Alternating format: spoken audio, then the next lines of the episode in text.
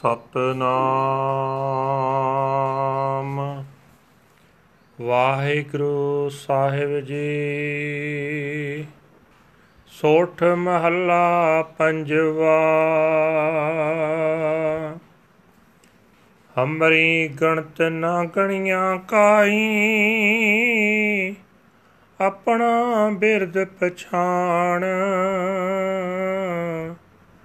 ਹਾਥ ਤੇ ਰਾਖੇ ਕਰ ਆਪਣੇ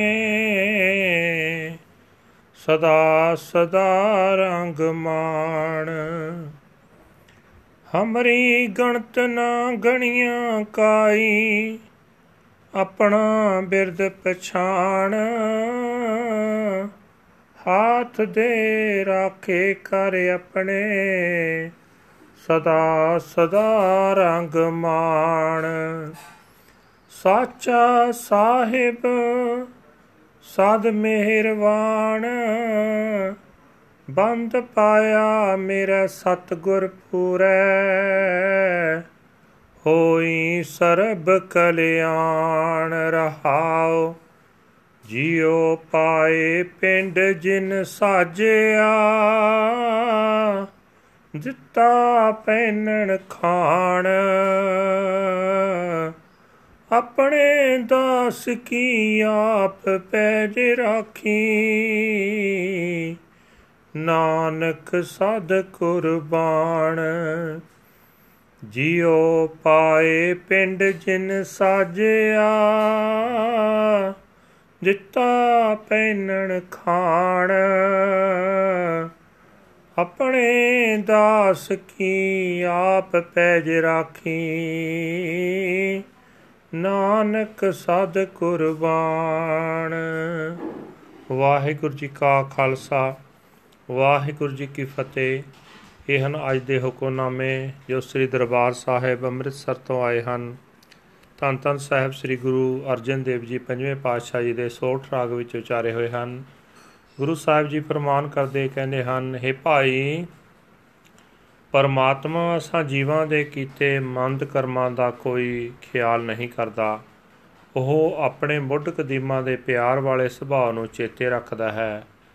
ਉਹ ਸਗੋਂ ਸਾਨੂੰ ਗੁਰੂ ਮਿਲਾ ਕੇ ਸਾਨੂੰ ਆਪਣਾ ਬਣਾ ਕੇ, ਆਪਣੇ ਹੱਥ ਦੇ ਕੇ ਸਾਨੂੰ ਵਿਕਾਰਾਂ ਵੱਲੋਂ ਬਚਾਉਂਦਾ ਹੈ। ਜਿਸ ਵਡਭਾਗੀ ਨੂੰ ਗੁਰਮੁਲ ਪੈਂਦਾ ਹੈ, ਉਹ ਸਦਾ ਹੀ ਆਤਮਿਕ ਆਨੰਦ ਮਾਣਦਾ ਹੈ। हे ਭਾਈ ਸਦਾ ਕਾਇਮ ਰਹਿਣ ਵਾਲਾ ਮਾਲਕ ਪ੍ਰਭੂ ਸਦਾ ਦਇਆਵਾਨ ਰਹਿੰਦਾ ਹੈ।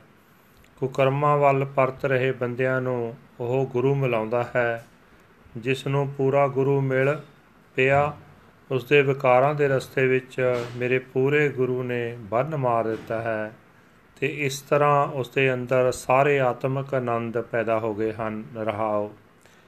ਇਹ ਭਾਈ, ਜਿਸ ਪਰਮਾਤਮਾ ਨੇ ਜਿੰਦ ਪਾ ਕੇ ਸਾਡਾ ਸਰੀਰ ਪੈਦਾ ਕੀਤਾ ਹੈ ਜਿਹੜਾ ਹਰ ਵੇਲੇ ਸਾਨੂੰ ਖੁਰਾਕ ਤੇ ਪੋਸ਼ਾਕ ਦੇ ਰਿਹਾ ਹੈ, ਉਹ ਪਰਮਾਤਮਾ ਸੰਸਾਰ ਸਮੁੰਦਰ ਦੀਆਂ ਵਿਕਾਰ ਲਹਿਰਾਂ ਤੋਂ ਆਪਣੇ ਸੇਵਕ ਦੀ ਇੱਜ਼ਤ ਗੁਰੂ ਮਿਲਾ ਕੇ ਆਪ ਬਚਾਉਂਦਾ ਹੈ।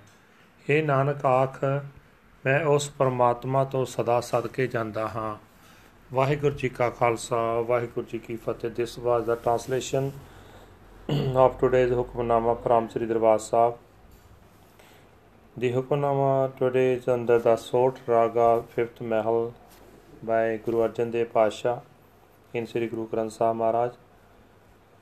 Guru Maharaj Ji explained and said, He did not take my accounts into account, such is uh, his forgiving nature. He gave me his hand and saved me and made me his own forever and ever. I enjoy his love. The true Lord and Master is forever merciful and forgiving. My perfect Guru has bound me to him. And now I am in absolute ecstasy. Pause. The one who fashioned the body and placed the soul within, who gives you clothing and nourishment, He himself preserves the honor of his slaves. Nanak is forever a sacrifice to him. Waheguru ji ਕਾ ਖਾਲਸਾ ਵਾਹਿਗੁਰੂ ਜੀ ਕੀ ਫਤਿਹ